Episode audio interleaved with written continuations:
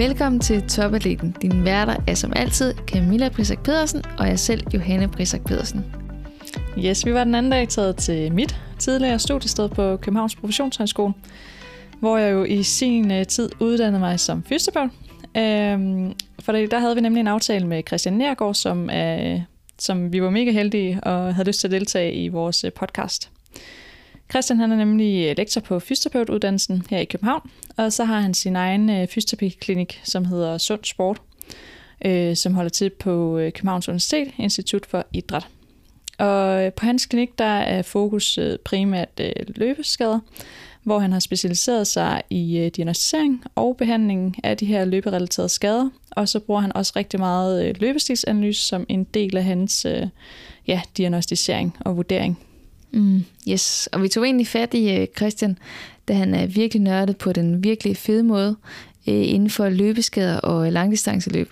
Og vi møder rigtig tit det, eller får rigtig tit spørgsmålene øh, omkring løbeskader, sådan noget med, hvornår kan, hvornår kan man komme i gang igen, hvordan skal man reagere på sin skade, hvilke signaler skal man være opmærksom på, og øh, hvornår kan man træne med fuld power igen. Men øh, i den her øh, podcast, der svarer Christian virkelig øh, skarpt på de her spørgsmål og giver gode råd til, øh, hvordan man bedst muligt kan håndtere sådan en skadesperiode, som der kan jo være rimelig hård at komme igennem.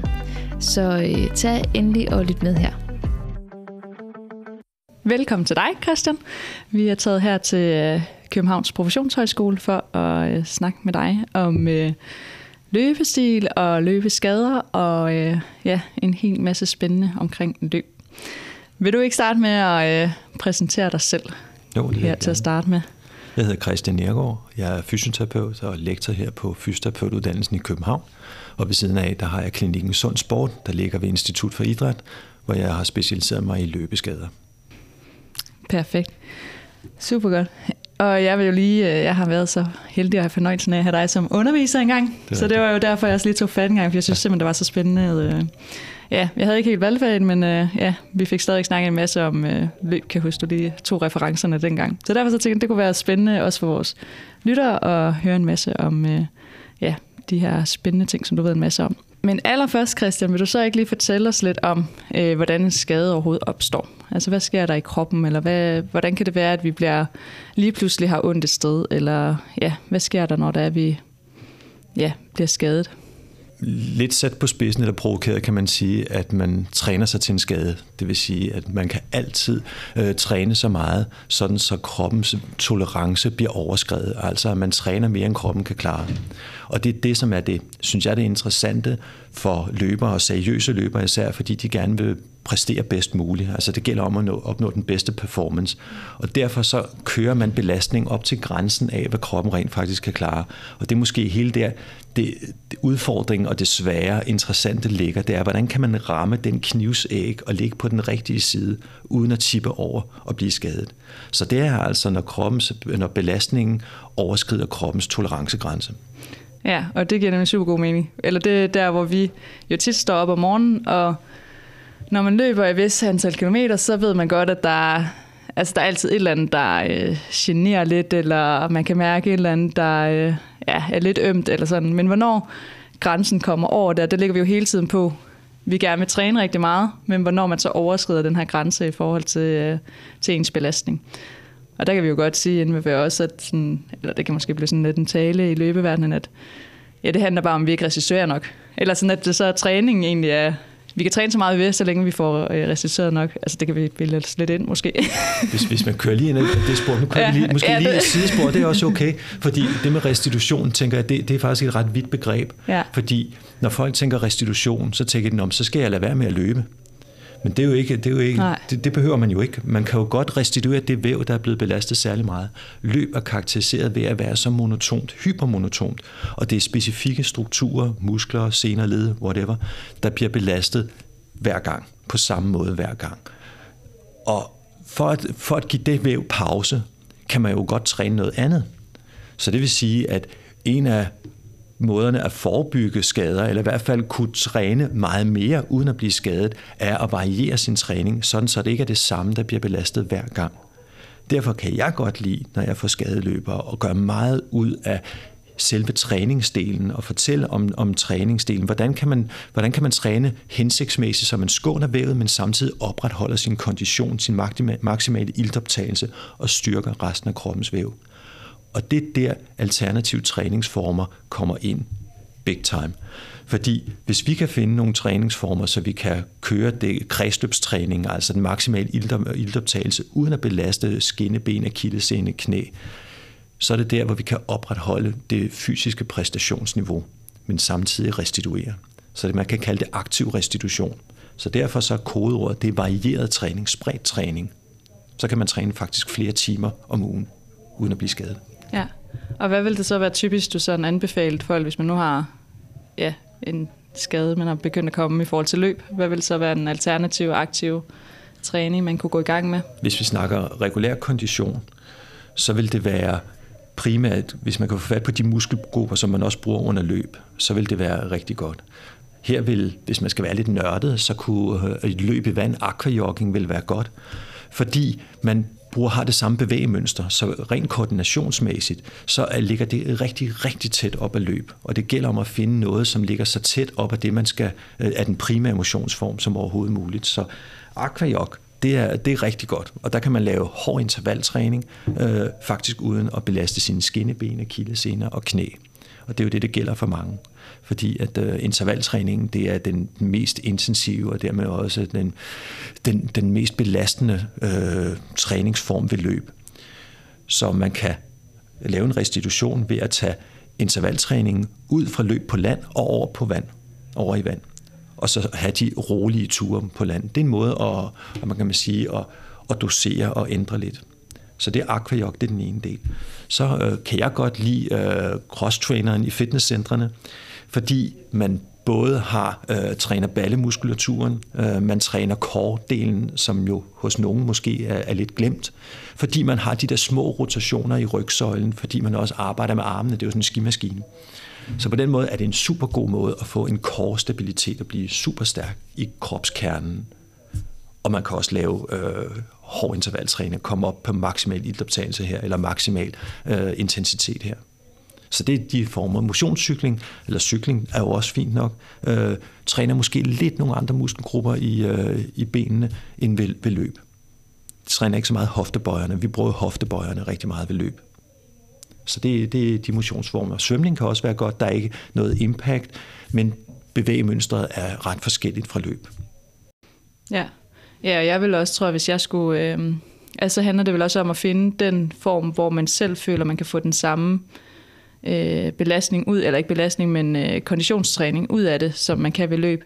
Eller jeg ville have det super svært ved at skulle svømme mig til at få samme øh, effektivitet ud af min træning, øh, som jeg kan med løb. Altså man stadigvæk føler, at man får den der, øh, nu presser man kroppen øh, i sin træning.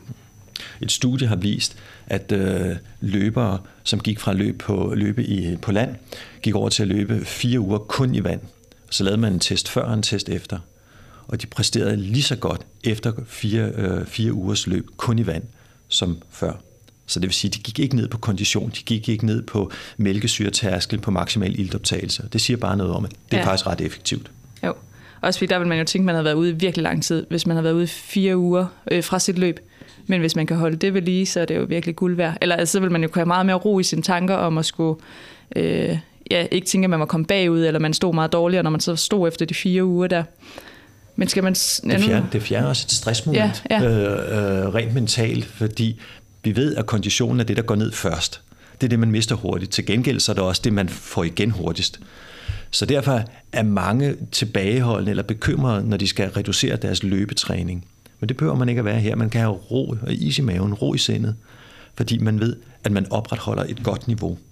Og det er faktisk en rigtig, rigtig vigtig ting, og det som jeg gør meget ud af i min klinik, når jeg har med løber og skadede løber at gøre, det er at give dem alternative muligheder, sådan så de kan overholde de restriktioner i forhold til løb, som jeg synes er relevante.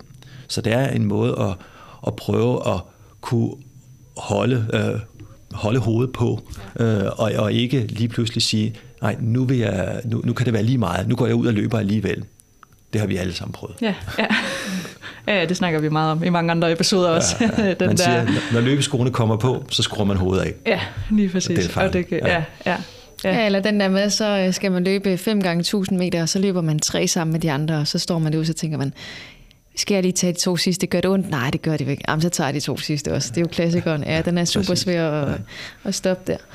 I forhold til, nu snakker vi kondition, i forhold til, øh, til, til styrken, til styrketræning, der, kan det også være, der er det også rigtig effektivt at udnytte sin skadesperiode, eller man bør i hvert fald altid have det i træning, inkluderet i sin træning, at have et styrkeelement med, fordi det er skadesforbyggende. Det viser rigtig mange studier. Der er ikke, der er ikke nogen diskussion om det. Og det behøver jo ikke kun at være tung styrketræning. Man kan jo også graduere det, fordi alle nye træningsformer skal indkøres gradvist, ellers så bliver man også skadet nogle andre strukturer. Så man kan sagtens have et vist konditionselement i styrketræningen, hvis man kører det som muskeludholdenhedstræning, 30 øh, sekunders øh, øh, ja, repetitioner og så en kort pause, eller bare droppe pausen, sådan så man kunne træne forskellige muskelgrupper, altså køre cirkeltræning uden pause, går fra den ene øvelse til den anden øvelse, og går fem minutter, så er man fuldstændig stakåndet. ja.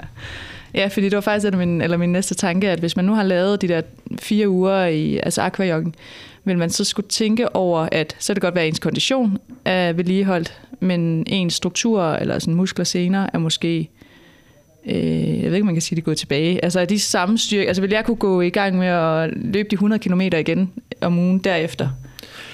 Det Eller kan du jeg... overhovedet ikke, Nej, fordi okay. vævet er så god som din dagsform er, og også vævets dagsform. Så det vil sige, når der er noget væv, der ikke er blevet styrket, så mister de sin, eller ikke blevet trænet, så mister de sin styrke. Og der er det senerne, som halter efter. Øh, senerne er den type væv ud over brusk, som er længst tid om at blive stærkere. Og derfor så bliver man nødt til at, at, at køre gradvist, indfase sin løb igen gradvist. Man kan ikke bare starte, hvor man sluttede. Det kræver en langsom indkøring. Jeg plejer at sige, at når man starter med at løbe, øh, efter at have holdt en pause fra løb, så er det ikke løbetræning. Så skal man ikke se det som træning. Man skal se det som vævstilpasning, som stimulering af vævet. Fordi så kan man bedre tolerere, at man ikke får løbet så meget, at man måske kun lige kommer til at svede lidt, og så skal man stoppe. Men det er meget vigtigt med den gradvise tilbagevenden til normalt træningsniveau, og det tager tid, især hvis det er senevæv, og det er jo der rigtig mange bliver skadet. Og det er jo der, den alternative træning kommer ind, for det er lige pludselig, så bliver man utålmodig. Og så er det vigtigt, at man siger, at der er også noget andet, som giver god kondition. Cykling, mountainbike, hvor der også er balanceelementet ind, og så i fitnesscenteret øh, eller i svømmehallen. Og så må, som du også siger, så må man jo finde det, som man også kan holde ud. Fordi det skal også være noget, som man synes er meget rart. Jeg har det personligt sådan. Et fitnesscenter, der, der synes jeg altså, der synes jeg, der er meget kedeligt. Og jeg synes, det bliver rigtig kedeligt at stå på en crosstrainer, efter der er gået 10 minutter kvarter, fordi jeg vil ud i naturen. Så derfor varier, find noget, der passer til, til en selv. Jamen, det er super godt. Det, jeg, nu kommer lige egne beretninger her. Men jeg sidder, jeg har lige øh, for 14 dage siden blevet opereret mit øre med en trumhænd meget ganske fint. Men så har jeg så fået at vide, at jeg er 3,5 uge, hvor jeg ikke lave noget overhovedet. Og det er jo svært øh, at, at gøre, når man er vant til at løbe meget og være ude og træne osv. Men der kan jeg jo godt tænke, på mandag, der er det tilbage i løbesko. Så er der intervaltræning. ja, ja, ja, tilbage. Så skal du til koncert bagefter. Det er Motivationen er der. det er rigtig godt. ja, ej, men jeg tager det til mig. Øh, ja, jeg tager det direkte ind, øh, og det ved jeg jo også godt selv. Men altså, man, ja, uanset hvor meget man ved det selv også, så, øh, så kan det være svært. Øh, det her med at egentlig at overholde tingene, ja. eller at gøre det, selvom fornuften godt ved det. Ja. Så er der jo så mange andre ting, der også spiller ind. Jeg, jeg, jeg, jeg tror også, det er vigtigt hele tiden at have i baghovedet, at når man får en skade, så er det, så er det kun for en kort periode. Og man skal nok komme tilbage. Det er udgangspunkt. Det er mit udgangspunkt i klinikken. Det er, jamen selvfølgelig skal du som løber, skadet løber, tilbage på normalt niveau. Vi skal bare finde ud af, hvor, hvordan kan vi få dig så hurtigt tilbage som muligt. Og den hurtigste vej tilbage er ikke nødvendigvis at starte hurtigt med træningen. Det er at være have respekt over for den tid, det tager for vævet om at blive styrket. Og så arbejder vi parallelt af mange spor. Jeg arbejder parallelt af rigtig mange spor. En ting, det, det er... Øh, det er at tale om selve træningsplanlægning og korrekt træningsadfærd. Så er der også de styrkende for skadesforbyggende øvelser, så er der de specifikke genoptræningsøvelser, og så er der alt det andet, man kan gøre.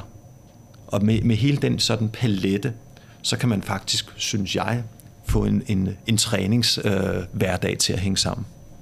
Ja, jamen det giver super god mening. Eller ja, der er jo virkelig mange ting også. Eller at, der skal mange ting til at få det til at fungere, til at man føler, at, at man ikke mister tålmodigheden i det egentlig. At man har planen også jo mod, frem mod, at det er det her, vi arbejder hen imod.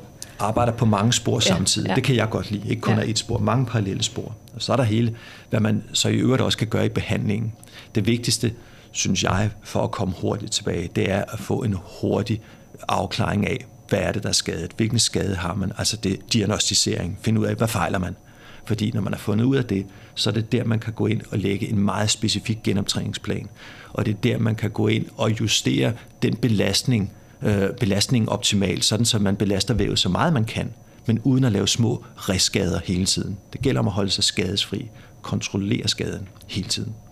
Og derfor så er den specifikke diagnostisering at finde ud af, har man en skinbendsbetændelse, har man et træthedsbrud, har man diffuse forreste knæsmerter, har man et springerknæ, er vigtigt, fordi det er afgørende for, hvordan man skal træne og hvilke specifikke øvelser man skal lave. Derfor kan jeg godt lide i min behandling, når jeg undersøger patienterne, og inddrage ultralydsscanning. Og ultralyd og ultralydsscanning, det er altså det er den diagnostiske del, den undersøgende del. Det er ikke der, hvor man behandler det, der mange, der har, har prøvet at få. Men det er, det, er det, det er der, hvor man kan se ind i selve vævet og se, hvordan det ser ud. Jeg kan se ind igennem kroppen, øh, eller ind igennem, jeg kan se muskler, jeg kan se sener, jeg kan se... Øh, jeg kan faktisk også se knoglekonturer og slimsække, og det er rigtig, rigtig velegnet til især løber, den type skade løbere har. Fordi jeg på den måde kan bestemme præcis, er det her en akillescene, er det en slimsæk, som sidder lige bag ved akillescenen, er det knoglen, der er problemet, og dermed så kan jeg indrette min behandling efter det. Jeg kan også se, om der er en større eller mindre skade i vævet. For eksempel en akillescene, der er en af top 5 løbeskaderne, og som jeg faktisk synes er den mest alvorlige at få. Fordi det er, det er måske der, hvor, prono, hvor det tager længst tid at komme tilbage. Der er det vigtigt for mig at kunne se, om der er en, en delvis overrivning af nogle senestrukturer, eller om den er fuldstændig intakt, i fiberopbygningen. Jeg skal se, om der er en inflammation, om der er en, en aktiv repressionsproces i gang eller ej. For på den måde, så kan jeg mere præcist dosere, øh, hvor meget må, må løberen rent faktisk træne. Det er jo vigtigt, hvis man skal til maratonløb, og man har en ømhed i scenen. Det har jeg flere, der kommer og spørger, kan jeg deltage, eller kan jeg ikke deltage? Og det kan være svært, hvis man bare trykker på scenen. Det gør ondt. Men jeg får en mere klar retningsanvisning på det. Hvis jeg kan se, om den er, der er meget væske i scenen, om alle fiberstrukturerne er intakte osv. Så det synes jeg er et, hvad kan man kalde det, et meget potent undersøgelsesredskab kombineret med den almindelige kliniske undersøgelse, som vi kalder det, altså se på de specielle test, øh, se på muskelstyrke, muskelbevægelighed osv. Eller ja, du kan blive meget mere specifik i din øh, diagnostisering i forhold ja. til at kunne se der. Og derfor kan man, kan man næsten også blive lidt mere, man kan gå lidt mere, man kan faktisk tillade en kraftigere belastning eller hård belastning, fordi der ikke er det der ekstra forsigtighedsprincip, jeg, benøder, jeg, jeg behøver, jeg må tage, hvis jeg ikke ved, hvordan vævet ser ud. Nej, eller også, du kan jo meget mere specifikt se, hvordan det udvikler sig, tænker jeg jo også. Ja. Altså, du kan jo også se, om det går ja. den anden vej, altså, hvordan ja. man så skal justere til i ja. forhold til det, fordi det er jo det, der kan være super svært i praksis, ja. at øh, vurdere, om hvilken vej går det overhovedet. Ja. Eller sådan, ja. det kan man godt have lavet alle de der andre test, øh, muskelstyrke og bevægelighed osv., men det er jo ikke noget, der ændrer sig sådan vidderligt, eller sådan helt vildt lige inden for en uge i hvert fald. Ja, øh, så der er det jo super godt redskab til at kunne se sig specifikt. Ja. Øhm, og det tænker jeg vel også, at, at det kan de også øh, den, der er skadet, eller sådan løberen, der, der følge med i. Altså det er jo meget visuelt øh, ja. værktøj der, der, også. Det, det, det er rigtig, rigtig godt ja. øh, i forhold til, at løberen kan få en forståelse af, hvad er det for en problematik, i hvilken grad er det, og på den måde, så taler vi meget bedre sammen, når vi skal finde ud af, hvad er den, hvad er den optimale belastningsgrad lige her nu. Og samtidig kan jeg også, få, kan jeg også se, hvor meget man så må progrediere, man må øge sin, sin belastning, når symptomerne er forsvundet. Fordi det, det er det, som er det drilske, øh, og som jeg også gør meget ud af i klinikken, det er at kunne, kunne se på, hvordan ser vævet rent faktisk ud, når symptomerne er forsvundet. Fordi der er flere, som tænker, at når der ikke er nogen symptomer, når det ikke gør ondt mere, jamen så er jeg skadesfri, og så kan jeg bare gøre, gå tilbage og gøre, som jeg plejer. Men det er man ikke. Symptomerne forsvinder, men vævet er ikke helt helet op endnu. Der går en længere periode fra, man er symptomfri til vævet er helt op til fuld styrke. Og det er den kritiske periode, synes jeg, for det er der, folk kommer til at træne for aggressivt. Og så skal man, ligesom i Ludo, tilbage til start, fordi så får man en ny skade. Så i stedet for at ligge og cykle rundt der, kan det godt betale sig og lige at tage det lidt mere med ro, selvom symptomerne er forsvundet. Ikke det samme, som man ikke behøver at lave noget, men man skal bare lige holde lidt igen. Som sagt, det hele gælder om at komme så hurtigt tilbage til maksimal præstation. Det, det er det, der er mit fokusområde. Men hvad skal man så være opmærksom på som løber for eksempel? Altså hvis nu at jeg har været ved dig i klinikken, og vi har fundet ud af, at der ikke, du må godt træne det videre, men du har, der er noget inflammation omkring din akillescene, eller det er i hvert fald noget, der er skadet, eller sådan, der er overbelastet. Hvordan, hvad gør jeg så imellem? Hvordan er jeg opmærksom på det i mellemtiden, indtil jeg ser dig igen, eller indtil du siger, at du kan egentlig godt starte med at træne lidt igen, eller hvordan kan man selv være, øh, øh, sådan, have styr på sine signaler, eller sådan, ja? Det vigtigste det er at, at mærke efter, og det kan lyde så banalt, men som vi snakkede lidt før, når man tager løbskoene på, så skruer man nogle gange hovedet af og lægger det ind i omklædningsrummet. Vær opmærksom på, om det gør ondt, når man træner. Og man bliver nødt til at være tro mod det. Hvis det gør ondt, jamen, så er det bedste, det er at stoppe. Selvfølgelig kan der godt være lidt ømhed lige de første par 100 meter, og det er også okay. Det skal bare forsvinde. Hvis det begynder at gøre ondt hen, hen i træningspasset, så bliver man nødt til at, at stoppe, vende om, eller bare øh, på en eller anden måde, anden måde komme hjem. Øh, efter træning og dagen efter er særdeles vigtige, for det er der responsen kommer på den for meget træning. Øh, at man har overskrevet grænsen for, hvad man kan klare. Så vær opmærksom på, om der er ekstra ømhed, når man står ud af sengen om morgenen, hvis, hvis det er kildescenen. De første 20 skridt, er det sådan, at man humper lidt, og scenen er rigtig stiv, eller føles det egentlig meget almindeligt? Det er faktisk rigtig vigtigt. Og derfor er træningsdagbog også en vigtig ting at føre, fordi man på den måde ligesom hele tiden kan følge med i, hvordan er mine symptomer også uden for selve træningsseancen. Og det er faktisk det, er faktisk det vigtigste, synes jeg. Øhm, så skal man jo også være opmærksom på i dagligdagen, hvis man lige pludselig skal løbe, øh, løbe hen over et kryds eller nå en bus, er det så også der, der begynder at være noget ømhed. Men i hvert fald efter træning, vigtigt. Ja, fordi det er jo, man kan jo hurtigt bilde sig selv ind, at det er ømt til at starte med, og så kommer man i gang, og det egentlig bliver varmt lidt op, og så kører det rigtig godt, og så får man egentlig også sådan, nu gør det godt med, så kører man også intervallerne igennem.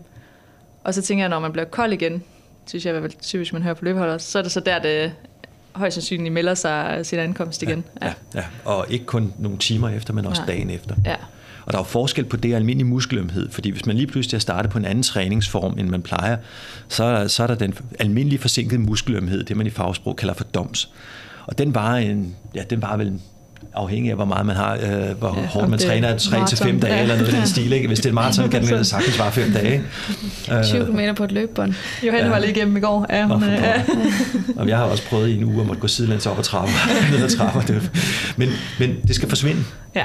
Og, og ømheden, den må ikke komme igen, og, og smerterne det samme sted igen og igen og igen. Det er sådan ligesom det karakteristiske. Er der et specifikt punkt, hvor man gentagende gange øh, er øm, og der er små, lette smerter, så er det tegn på en skade. Den her mere generaliserede ømhed, som forsvinder over nogle dage, den er ikke farlig som sådan, eller det er ikke en skade.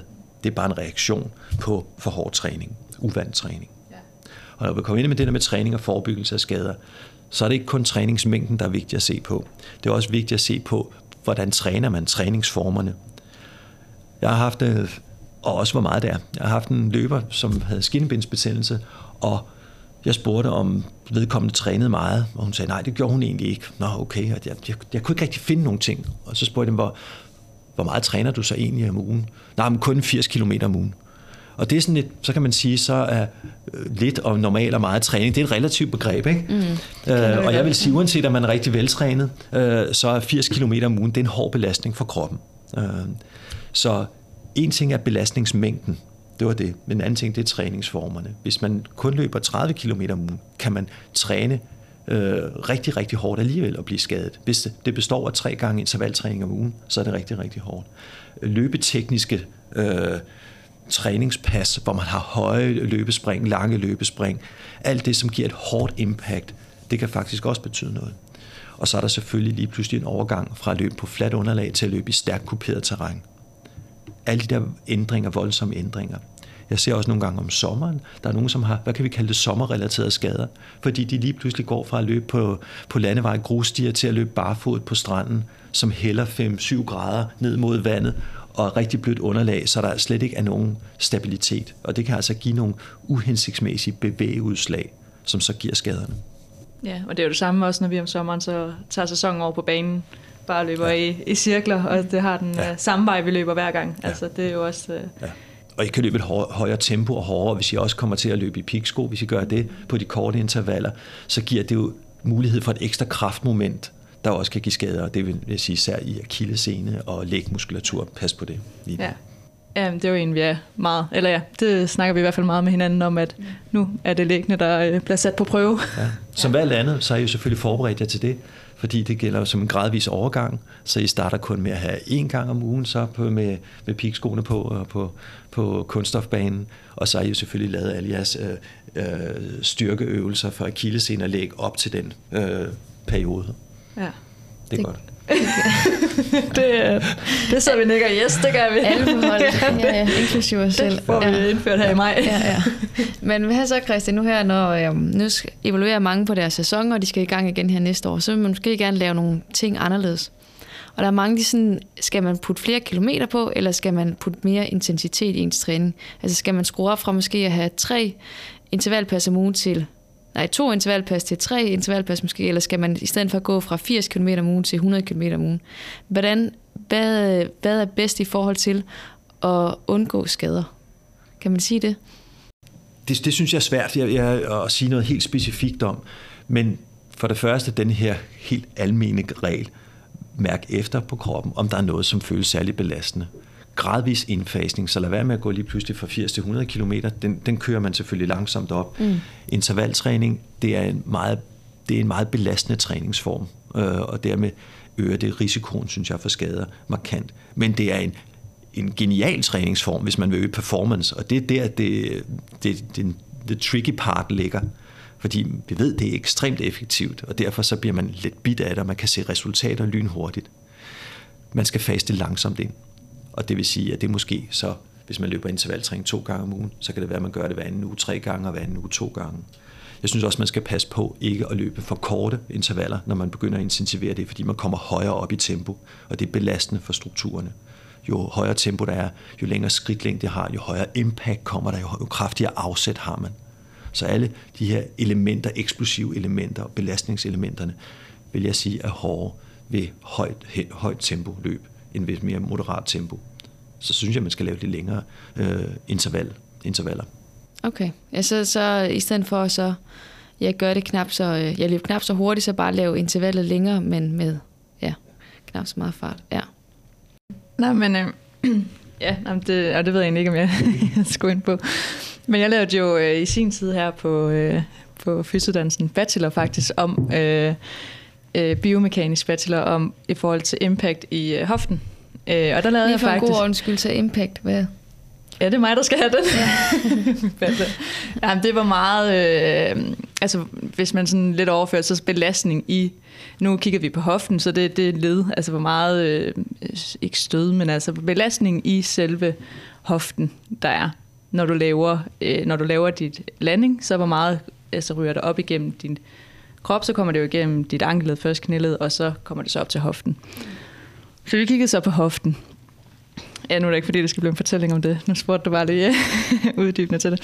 Men der var der bare rigtig stor, altså der kunne vi godt se, at der tog vi nogle for specifikke øh, sportsøvelser, øh, så nogle af dem var egentlig, øh, det var lidt i forhold til også fodbold og så videre med retningsskift, og der er der meget mere belastning på hoften, eller sådan i forhold til, hvis du bare monotomt jogger jo ud af. Men der tog vi egentlig i forhold til sådan gang og jog, at der er ikke særlig stor øh, belastningsforskel. Altså nu er det jo et lille sølle bachelor projekt det her. men, øh, men så når man kommer op i sprint, altså når man får det meget, altså det var et lille lokale, vi kunne være i derude på Hvidovre Hospital, i deres ganglaboratorie. Men, men det var ikke, øh, altså det var, det var ret vildt så stor øh, forskel der er i forhold til, øh, altså til sprinten, øh, selvom man ikke kom helt op i en, det var jo ikke en sprint, som vi laver intervaller, fordi det kunne du slet ikke nå på det. Ja, du var jo endda forsøgsperson. Du ved ja, jo alt om det. Ja.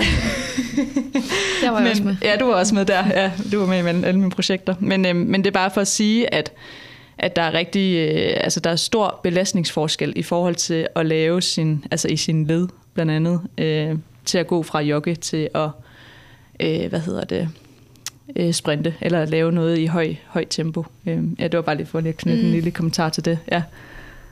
Man siger, at gang der er belastningen, når man lander øh, ned mod underladen, og foden rammer underladen, den er cirka 0,8 gange kropsvægten. Når man mm. løber i almindelig tempo, almindelig joggetempo, 2-3 gange kropsvægten. Når du kommer op i sprint, så kan den være fra 5 og 5 gange og højere op, øh, ja. betydeligt højere op.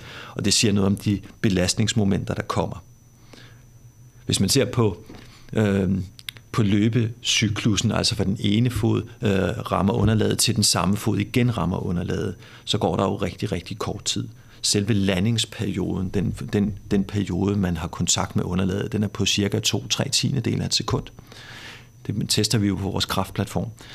Og, der, og i den korte periode bliver der, skal der genereres rigtig mange kræfter. Der kan man lande med 5-7 gange kropsvægten ned i et splitsekund. Øh, regulært et splitsekund og musklerne og ledene skal kunne honorere stabilisering og generere kraft, absorbere kraft, generere kraft. Det er helt vilde øh, krav, man stiller til kroppen. Og det sker så x antal 10.000 gange under en løbetur.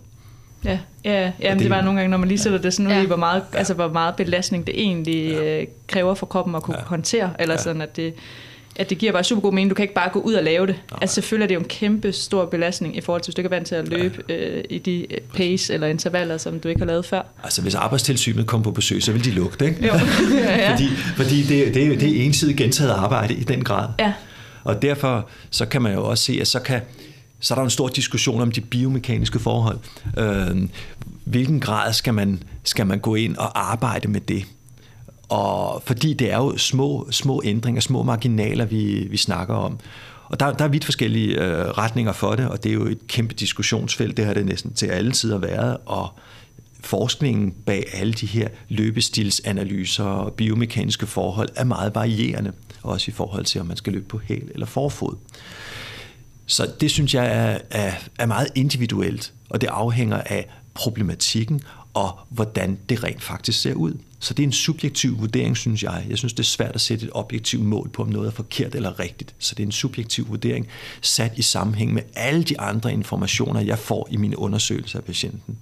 Så jeg bruger også løbestil, øh, løbestilsanalyse som et delelement i undersøgelsen, fordi det giver mig nogle ting, jeg ikke kan nå at se ellers.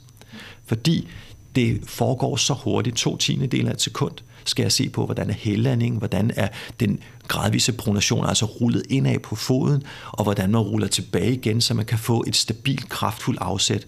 Alle de ting skulle gerne ske harmonisk, øh, kombineret med alle de andre led op igennem kroppen. Og det sker på så på to tiende del sekund. Ikke?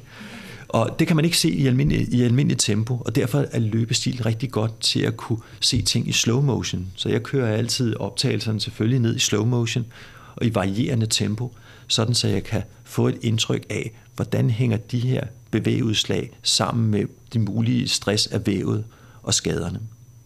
For eksempel er øh, diffuse forreste knæsmerter, øh, skinnebensbetændelse, jeg synes også svangsenebetændelse, noget som kan relatere sig til de biomekaniske forhold, og derfor så er løbestilsanalysen også en vigtig del. Er det noget, jeg skal gå ind og korrigere på? Falder man voldsomt ind af på så foden? Er knæet øh, rimelig stabilt, eller har man et voldsomt knæk indad med knæet, altså kalveknæet indad?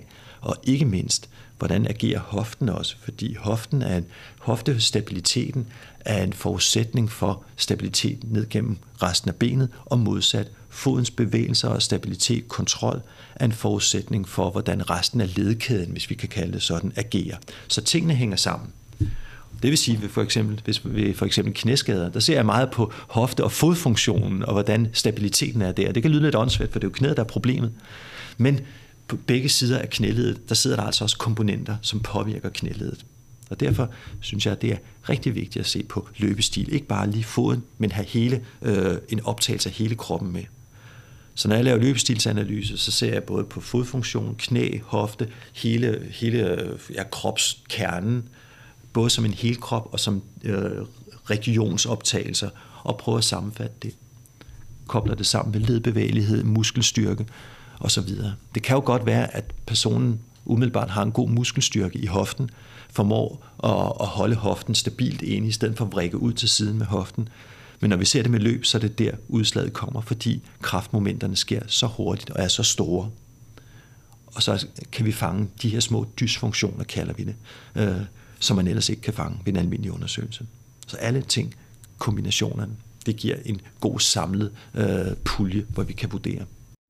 Er det så også typisk, når du tester eller kigger på løbestil, at man så skal løbe i sit et eller andet specifikt tempo? Eller sådan? Er der noget, hvor man ser, jeg tænker, der må være stor forskel på, når du kigger på, at man jogger, eller man sådan slapper af i sin løbestil, i forhold til, når man så løber i et tempo? Jeg ser, jeg ser faktisk begge dele. Ja. Og det, som kan, kan være lidt en fejlkilde, det er, at man ikke har den helt naturlige øh, løbestil, som når man løber øh, udenfor øh, og har løbet 30 km, hvis det er en maraton, ikke? og er udtrættet. Men jeg får en idé om det, så det er jo ikke sådan, så det, jeg, jeg tillægger det al betydning, og jeg er fuldstændig ukritisk over for, hvad jeg ser. Men det giver mig en idé om, hvor er det, problematikkerne kan være. Derfor kan jeg godt lide at bede patienten om at løbe i, øh, kalder patienten løberen, mm, yeah. i, i, i det foretrukne løbetempo. Og, får en, og, og, og snakker undervejs, om det er naturligt, om det føles naturligt, eller om der er nogle ting, man ellers ville gøre anderledes. Og der har jeg oplevet mange gange, så ændrer folk lige pludselig løbestilen om, det er sådan, jeg plejer at løbe, når jeg løber udenfor. Fint, så kan vi starte derfra. Og når det tempo er fundet, og man føler sig tilpas på løbebåndet, så sætter jeg tempoet op. Så jeg vil gerne se det op i højt tempo, for det er der kraftmomenterne, belastningerne bliver accelereret. Og så, så altså afspiller jeg det i slow motion i forskellige tempi. Og nogle gange også i hurtigt tempo. Sådan så jeg kan se, hvordan fødderne lander i forhold til midten af, krops, øh, af kroppen. Det kan godt være, at det ene ben krydser lidt mere ind over end det andet. Og det giver mig nogle idéer om for eksempel hoftestabilitet. Så jeg søger efter informationer, sådan så jeg kan, kan prøve at lave nogle og, og fikse det. Mm. Men hvordan arbejder I så videre med det derfra? Fordi er det så, at øh, nej, nu skal du huske på at løfte dit øh, ben lidt højere, eller du skal have et eller andet fokus, du laver, sådan at det er at det kunne optimere din løbestil? Eller er det mere, at I så skal, nej, du mangler noget styrke her i din hofte, så det skal du hen og træne styrke? Eller hvordan arbejder I så videre med det øh, derfra? Begge dele. Ja. øh, selvfølgelig, hvis man kan se, her er et tegn på, at der er nogle strukturer, øh, muskler, der ikke er stærke nok, så skal de styrkes. Hvis der er nogen, der synes for kortet, jamen det skal jo undersøges, og så skal man arbejde med det. Det kan også være, at der er noget med, med nedslaget, hvor langt fremme foran kroppen foden lander, og man lander meget kraftigt på hælen, når man er oppe på tæerne. Det er også vigtigt, derfor ser jeg både bagfra og fra siden, når jeg optager fordi jeg får også rigtig mange informationer fra siden. Og så afhænger det af skaden. Det skal sammenlignes med skaden. Fordi hvis det er en, som har øh, får diffuse froste knæsmerter, springer knæ, skinnebindsbetændelse, og har en rigtig lang skridtlængde, og lander rigtig langt foran kroppen med foden, så vil jeg godt ændre på selve løbestilen. Det er i hvert fald nogle af de tiltag, vi skal, vi skal arbejde med. Fordi hvis jeg kan få landingen mere ind under kroppen, er der ikke den samme opbremsningseffekt, som kan være øh, en belastning for knæet især. Giver en højere belastning på, på knæledet. Så det kan være den del. Det kan være, hvis der er nogen, som er meget op på tær at løbe øh, og har akillesindbetændelse eller, øh, ja, eller et, øh, et træthedsbrud i mellemfodsknoglerne, så kan det godt være, at jeg vil ændre lidt det tilbage til at have en midtfodslanding eller måske slightly på hælen. Og så er jeg den lidt gammeldags skole, at jeg synes også, det er vigtigt at lytte efter, hvordan øh, løberen har det med at løbe. Hvor er det, hvor føles det mest naturligt? Er det mest øh, naturligt at have en, en let hællanding eller løbe på forfoden? Og så er det måske ikke der, man skal ændre så meget. Sådan så man skal ikke bevidst tvinge folk over i at løbe på en bestemt måde. Det afhænger meget af udgangspunktet. Så det er igen den subjektive vurdering. Ja, så det kan godt, altså det her med, at, at man kan jo tage en masse kurser og så videre i, hvad, det, altså, hvad den rigtige løbestil er. Men ja, måske sådan generelt sådan være lidt mere kritisk over for det, altså hvad er det rigtige? Altså man kan jo, vi ser jo også tit løbere, der løber rigtig hurtigt, øh, men hvor man tænker, det er ikke lige det, der står i sådan de fleste lærebøger, eller hvis man YouTuber god øh, løbestil eller sådan noget, de kan løbe ja, på alle mulige måder. Og sådan at så, ja, altså være mere kritisk over for det måske, eller det her med, at der er ikke noget af det rigtige, og man kan sagtens også løbe på mange mystiske måder, bare det passer til ens krop, eller man behøver nødvendigvis ikke at, at blive mere skadet af det. Man, skal, man, kan jo, man kan jo sagtens eksperimentere med det og prøve det. Det synes jeg er fint. Man skal bare gøre det gradvist og modereret. For at gå fra en løbestil over til en anden, prompte, altså fra en uge til en anden, det er det faktisk som at skrive løbeskade. Okay. Det, fordi du ændrer så mange ting, så mange belastningsforhold. Det, her. det handler om at indfase det gradvist over en længere periode. Det, det, det er faktisk alfa og omega. Og så kan man finde ud af, at man føler, at man løber hurtigere, og man kan mærke, at man performer bedre med det.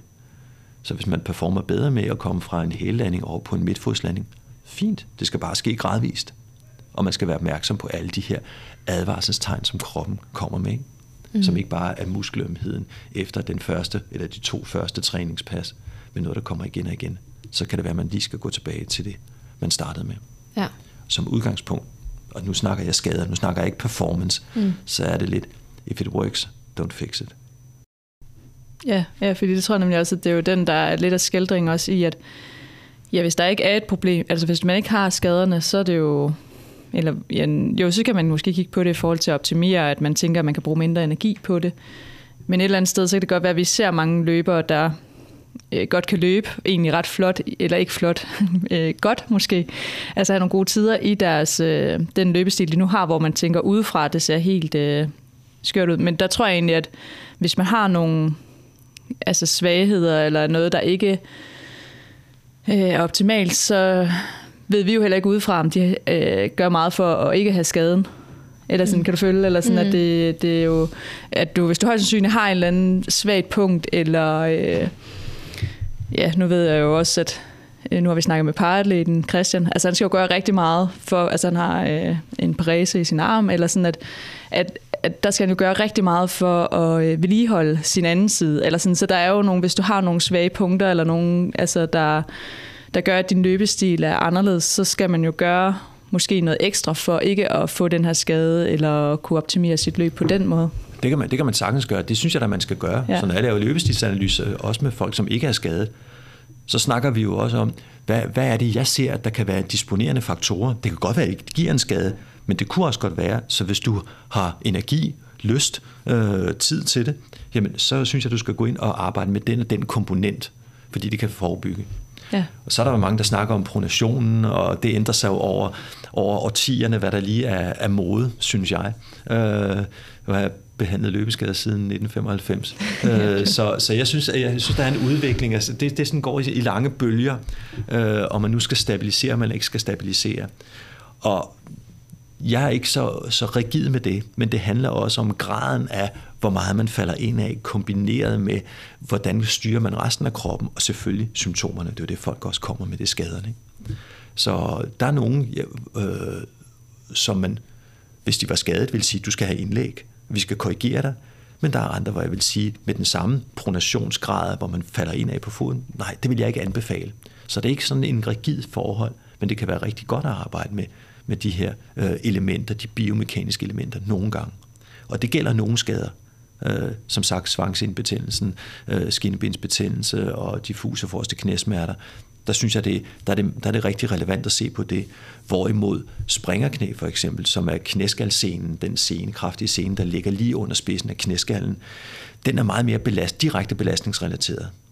Og behandlingsdelene bliver så også forskellige fra det øh, springerknæet, altså det med knæskalscenen, der er det den langsomme, tunge styrketræning, der er til, fordi vævet over måneder skal tilvendes en belastning.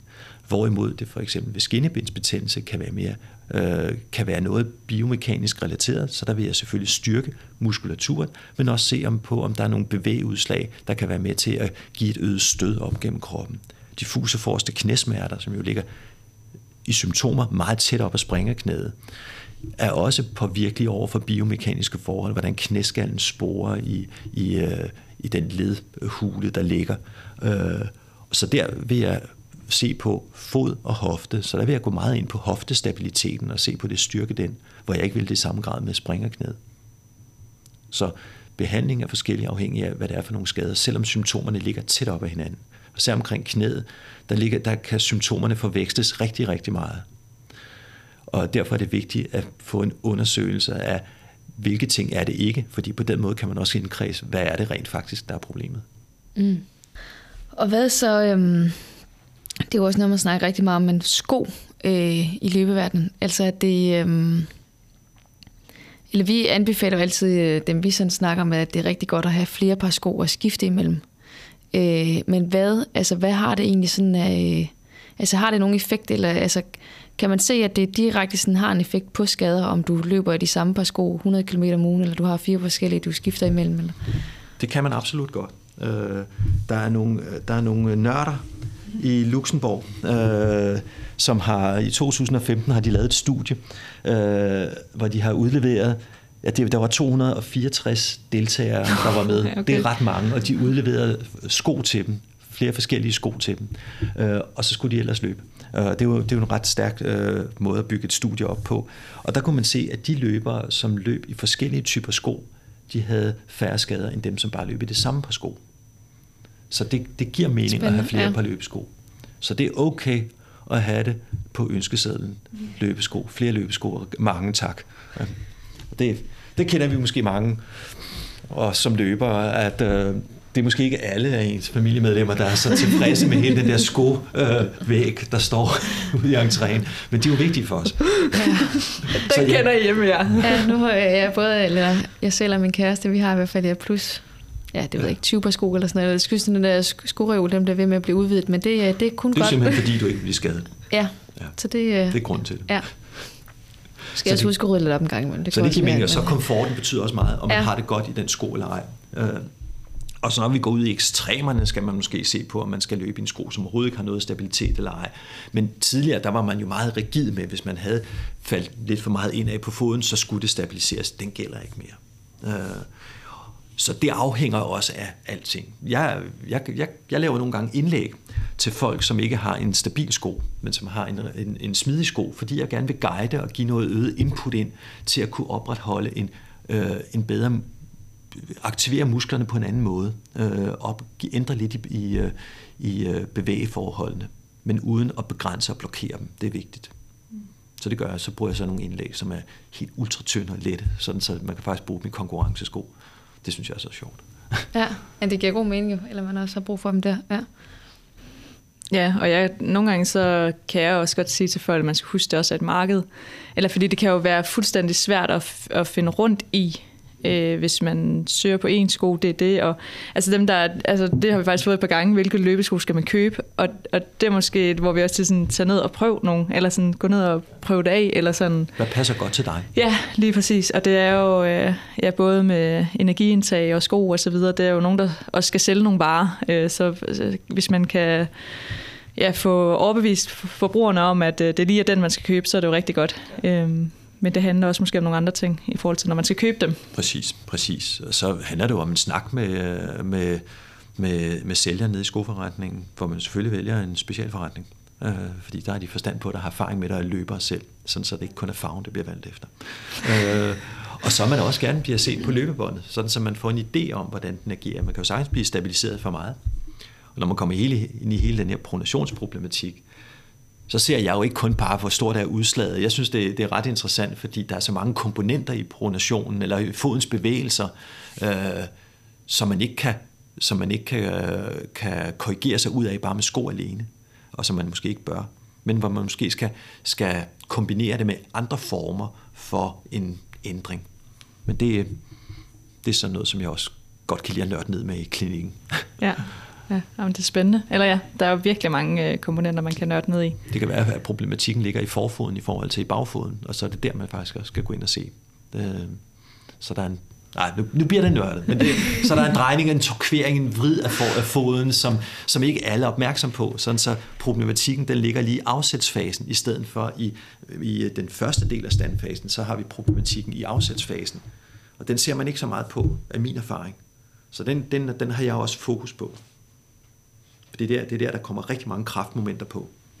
Ja.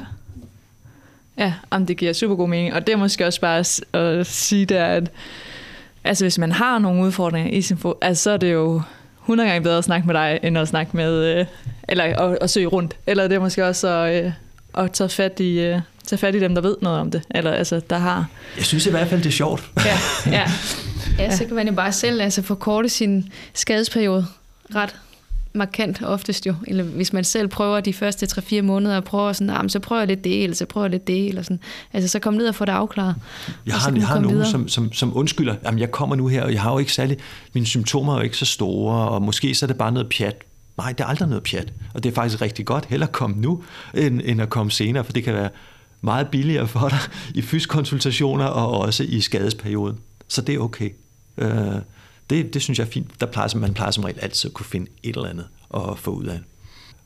Og så er der jo, alle, ja, så er der jo også alle de ting som tæbning og noget. Det, altså jeg kan godt, som jeg synes er interessant også at arbejde med, så mange komponenter som overhovedet muligt. Og det er vigtigt, at behandlingen ikke, altså det er jo ikke noget, som bare sker i et fyslokale. Behandlingen, den sker jo derhjemme.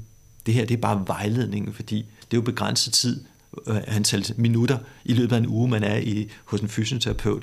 Men det meste af tiden, der skal man faktisk få nogle redskaber til at håndtere skaden selv. Så det gør jeg meget ud af. Det er vejledning, guidning, og så kommer folk, og vi øh, får en snak om op, opfølgninger på, hvordan er det gået, hvordan er symptomerne, og hvad skal der så gøres hen ad vejen. Jeg kan bedre lide at følge, og så følge patienterne over lang tid, hvor der måske går en måned, halvanden måned mellem, at jeg ser dem. Men så er der bare en eller anden form for feedback hele tiden, helt frem til man er tilbage til sport, og det er overflødet at komme hos mig. Det giver god mening, ja. Nu sad jeg bare lige og tænkte på noget andet, eller sådan for eksempel, hvis man, øhm, altså her hen over vinteren, eller kan så noget som, øh, at man varierer i vægt hen over ens øh, sæson, altså kan det være godt at være i for eksempel energi, lidt energioverskud her hen over vinteren, øh, og så komme igen i lidt i energiunderskud hen over foråret, altså i forhold til ens skader også, altså er det godt ikke at ligge lige på ens sådan, øh, altså vægt til konkurrence hele året rundt, og så øh, altså også være lidt i energioverskud og så videre, så ens ja, krop ligesom har noget at arbejde med henover, ja, altså kan, kan, kan så noget som vægt, forskellig vægt henover sæsonen have noget at sige i forhold til skader? Det ved jeg faktisk ikke øh, øh særlig meget om. Øh, så det, jeg kommer til at sige, det er bare, hvad jeg lige tænker nu her. Mm. Ja. Og jeg synes generelt, man skal være meget opmærksom på, at man ikke får for lidt at spise. At man, at man, man skal have næring nok.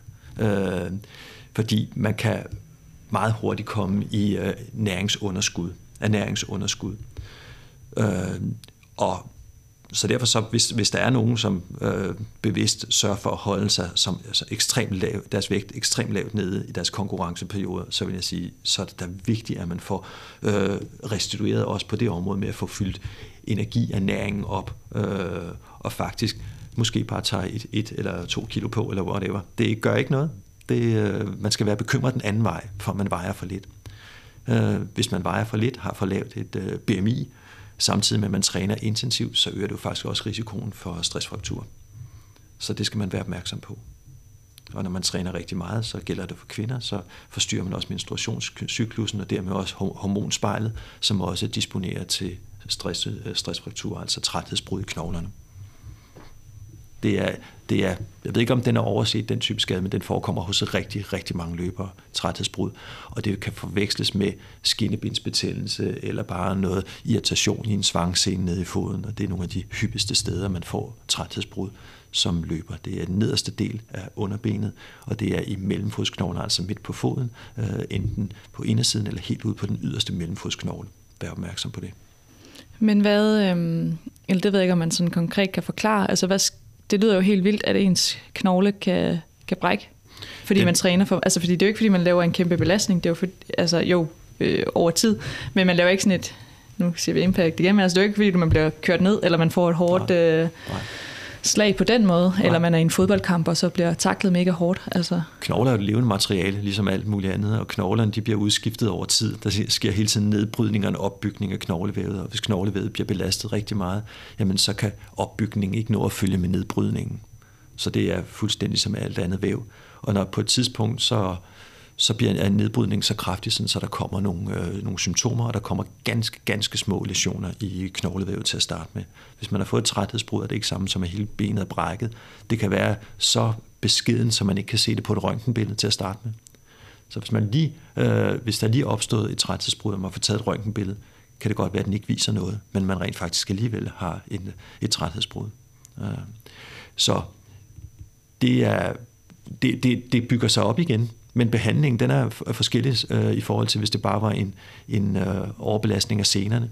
Fordi træthedsbrud må ikke belastes. Så derfor bliver man nødt til at have en pause fra løb og lave alternativ træning. Løb i vand er rigtig godt. Ingen belastning på her. Men hvis jeg kunne vælge, om jeg helst ville have en, øh, en, en kraftig akillesenbetændelse eller et, ja. øh, et træthedsbrud i underbenet, så vil jeg 10 gange hellere have træthedsbruddet, fordi det kan jeg hvile mig ud af. Det er meget svært med akillesenen. Det er det er en af de vanskeligste skader. Og så vil jeg sørge for at få nok at spise. Ja, jamen det er måske det, man kommer nogle gange til at se knoglerne som statiske. Det er det ikke, det er levende materiale. Ja, at det er der, ja, man, øh, ja. fordi man kan, jeg ved ikke, det kan jeg i hvert fald bedre forestille mig, at muskler og sener, at det er noget, man skal styrke, og hvis man ikke har gjort det, så, mm. eller belaster dem for ja. meget, så kan de ikke nå at, at bygge sig op igen til at kunne klare den belastning hvor det er jo det samme med knoglerne. Ja. Derfor er en træningsdagbog også godt, fordi der, kan du, der har du sort på hvidt, hvornår starter symptomerne, så du kan se, hvor lang tid har du rent faktisk haft de symptomer. Det er vigtigt for mig som fysioterapeut at vide, og det gør jeg meget ud af at spørge ind til. Det er, hvor lang tid, hvornår, hvordan. Men er den så længere tid end... Altså, Nej, hvad er jeg skal, bare, jeg skal, på, bare, jeg skal ja. bare vide, ja. at om, om det her øh, træthedsbrud har stået på i mm. to uger, har det stået på i 5-6 uger. Fordi hvis der skal tages røntgenoptagelser, andre billedoptagelser, så er det vigtigt at, for mig at vide, fordi hvis det er noget, som er opstået ganske kort tid, øh, kun har været der ganske kort tid, så kan jeg ikke altid stole på det røntgensvar, der kommer, i forhold til, hvis det har været øh, 5-6 uger undervejs. Fordi så er der knogledannelsesreaktion på træthedsbruddet. Det er allerede begyndt. Det er begyndt efter de her 5-6 uger. Det er det ikke, hvis det bare er 1-2 uger. Der kan man ikke se noget. Så man får det, som hedder en falsk negativ test. Altså man tror ikke, der er noget galt, men det er der. Mm. Det kender vi fra corona. Jeg skal også ja. sige, det er ja, først givet mening der med positiv og ja, negativ, præcis. efter corona har været der. Ja. Det kunne godt have været der, da man var på fysstudiet. Det gav ja. aldrig mening. Det er positivt negativt. Nej. Ja. ja, men ellers så synes jeg det virkelig, vi er kommet øh, rigtig godt omkring, Christian. Men så hvis man virkelig skal, øh, skal være opmærksom på noget, så er det ens sener, og især ens øh, akillesen. Altså hvis det er det, man begynder at få ondt der, så skal man gå til en fysioterapeut mere eller mindre med det samme. Det, det er den skade, løbeskade, der er nærmest er værst at få. Ja, ja det, det, det synes jeg har set dem. Mm. Så det er der, hvor jeg synes, at folk går med det længst tid. Men det er ikke fordi, at de andre ikke nej, nej. har nogen betydning. Mm. Altså svangseindbetændelse og springerknæ kan man også gå med rigtig lang springerknæ, ja. kan man også gå rigtig lang tid med. Men det er også lidt den samme, det er den samme vævstype, og det, øh, det er lidt den samme skadesmekanisme. Det er, det er den her gentagende øh, træk i scenen, som gør det. Ja. Hvornår skal man tage fat i øh, fysioterapeuten? Hvornår er det godt? At... Det skal man, hvis man, hvis man øh, begynder gentagende gange at have ømhed ondt efter træningen, når man står ud af sengen om morgenen for eksempel. Øh, hvis man kan mærke efter nogle lidt hårde træningspas, som ikke er noget uvandt, men som er det, man plejer at lave, at man får ondt efter det, så synes jeg, man skal tage fat i fysioterapeuten. Hvis, man, hvis der er noget, man er i tvivl om, hvorfor ikke smutte en tur forbi for at få afklaret. Det kan være, at det bare at det ikke er noget, men det kan også være, at der er nogle ting, der kan fanges i opløbet. Jo hurtigere afklaring på skaden, jo hurtigere er man tilbage igen. Øhm, eller jo bedre kan man sikre sig mod at få en skade. Regulær skade. Jeg tror, at det, som eliteløber er mest bekymret for i hele deres øh, performance-del, det er jo ikke nødvendigvis lige, øh, om man lige får trænet et træningspas eller ej men det er, om man bliver skadet. Fordi hvis man er blevet skadet, så er man sat ud af spillet. Det er jo det, som betyder mest i forhold til performance. Det er at holde sig skadesfri. Ja, jeg tror godt, at man stadigvæk øh, som løber kan tænke, eller man frygter den der med, at man først tager man til lægen for at få en henvisning, og lægen siger, jamen du skal bare, øh, inden du får henvisning, så skal du lige holde dig ro i tre uger. Eller så skal du bare ikke lave noget overhovedet. Og det er der jo ikke nogen, der kan forholde sig til overhovedet. Og nej, det kan jeg heller ikke altså, selv. Nej, det kan jeg heller ikke selv. Ikke, ja, nej, der er ikke nogen, det der kan... Det var til at blive fysioterapeut. ja. Det var, at der må være nogle andre svar. Ja, jamen, lige præcis. Og det er jo... end, end det med bare at, lige at skulle holde sig i ro. Ja. Så man kan jo sagtens køre parallelt. I det øjeblik, man, man, man ved, at nu har man en skade, nu kan man ikke løbe træne så meget. Jamen, så er det bare at gå i gang med alt det andet, og starte hellere en dag for tidlig, en dag for sent, fordi så kan du gradvist indfase de træningsformer også, som er rigtig meget, man kan lave og man skal nok komme tilbage igen. Ja. Ja. Det er nogle gode ord, ja, og vi har jo virkelig jeg. også set rigtig mange performe rigtig godt efter en skadesperiode. Eller det er jo, ja, der er jo virkelig nogle, hvor man bare tænker, wow, altså de nærmest kommer endnu bedre tilbage, fordi de måske også har lavet forskellige træningsformer, som der gør, at de er blevet, ja, har kunne lave den her maksimale, eller lave den her konditionstræning endnu mere faktisk, fordi at de har fundet ud af, at de kan ja, få det ind flere steder. Triatleter kan jo træne mange flere timer om ugen, end løbere kan, fordi de varierer deres træning. Ja. Og det er jo en genial variation af træning. Derfor har triatleter et andet problem. De har overtræningsproblemet, overtræningssyndromet, hvor hele kroppen generelt udsættes for for kraftig belastning, for for meget belastning. Fordi de jo simpelthen både kan løbe x antal kilometer om ugen, så kan de cykle, jeg ved ikke hvor mange timer, og de svømmer rigtig meget. Så det er ikke et specifikt væv, der bliver belastet, det er hele kroppen generelt. Og det ser man jo ved, at pulsen, hvilepulsen går op, og man føler øget træthed. Man træner mere, men performer dårligere. Alle de der kardinaltegn. Dem har løbere ikke i samme grad af min erfaring som triatleter. Det er meget mere udbredt fænomen hos triatleter. Mm, ja. ja, det er selvfølgelig bare noget andet, så der kan, kan stå til. Men ja, man er jo opmærksom på det, hvor man er. Ja, ja det sker da til, at der kommer en triatleter og banker og så andre sønner sammen. Jeg kan jo noget med den træningsmængde der. Ja, Præcis. Det er imponerende. Yes. Øhm, Ja, men ellers så synes jeg da virkelig, vi er kommet rigtig godt omkring og nogle gode råd at give videre. Ja, så øh, Christian, hvis man øh, gerne vil høre en masse mere, eller har nogle spørgsmål til dig, eller nu er løbeskadet, hvordan kan man så øh, få fat på dig, eller ja, din gode viden? Så kan man gå ind på min hjemmeside sundsport.dk, og der står mit telefonnummer, og så ringer man til mig. Man kan bare ringe til mig. Og det kan være, at jeg ikke tager telefonen. Så lægger man en besked, og så finder vi en tid. Jeg har klinik ved Institut for Idræt, der ligger lige over for Skaterparken øh, i København. Super godt, og det er man øh, altid velkommen til at, at altid tage velkommen. Ja. Altid velkommen. Ja, perfekt. Så tusind tak for det. Det var en fornøjelse at være med. Tusind tak, fordi du lytter med til vores podcast Top Atleten. Vil du have mere viden omkring mentaltræning og løb, så er du altid velkommen til at følge med på vores Instagram, hvor vi hedder Mental Atlet, eller på vores hjemmeside mentalatlet.dk.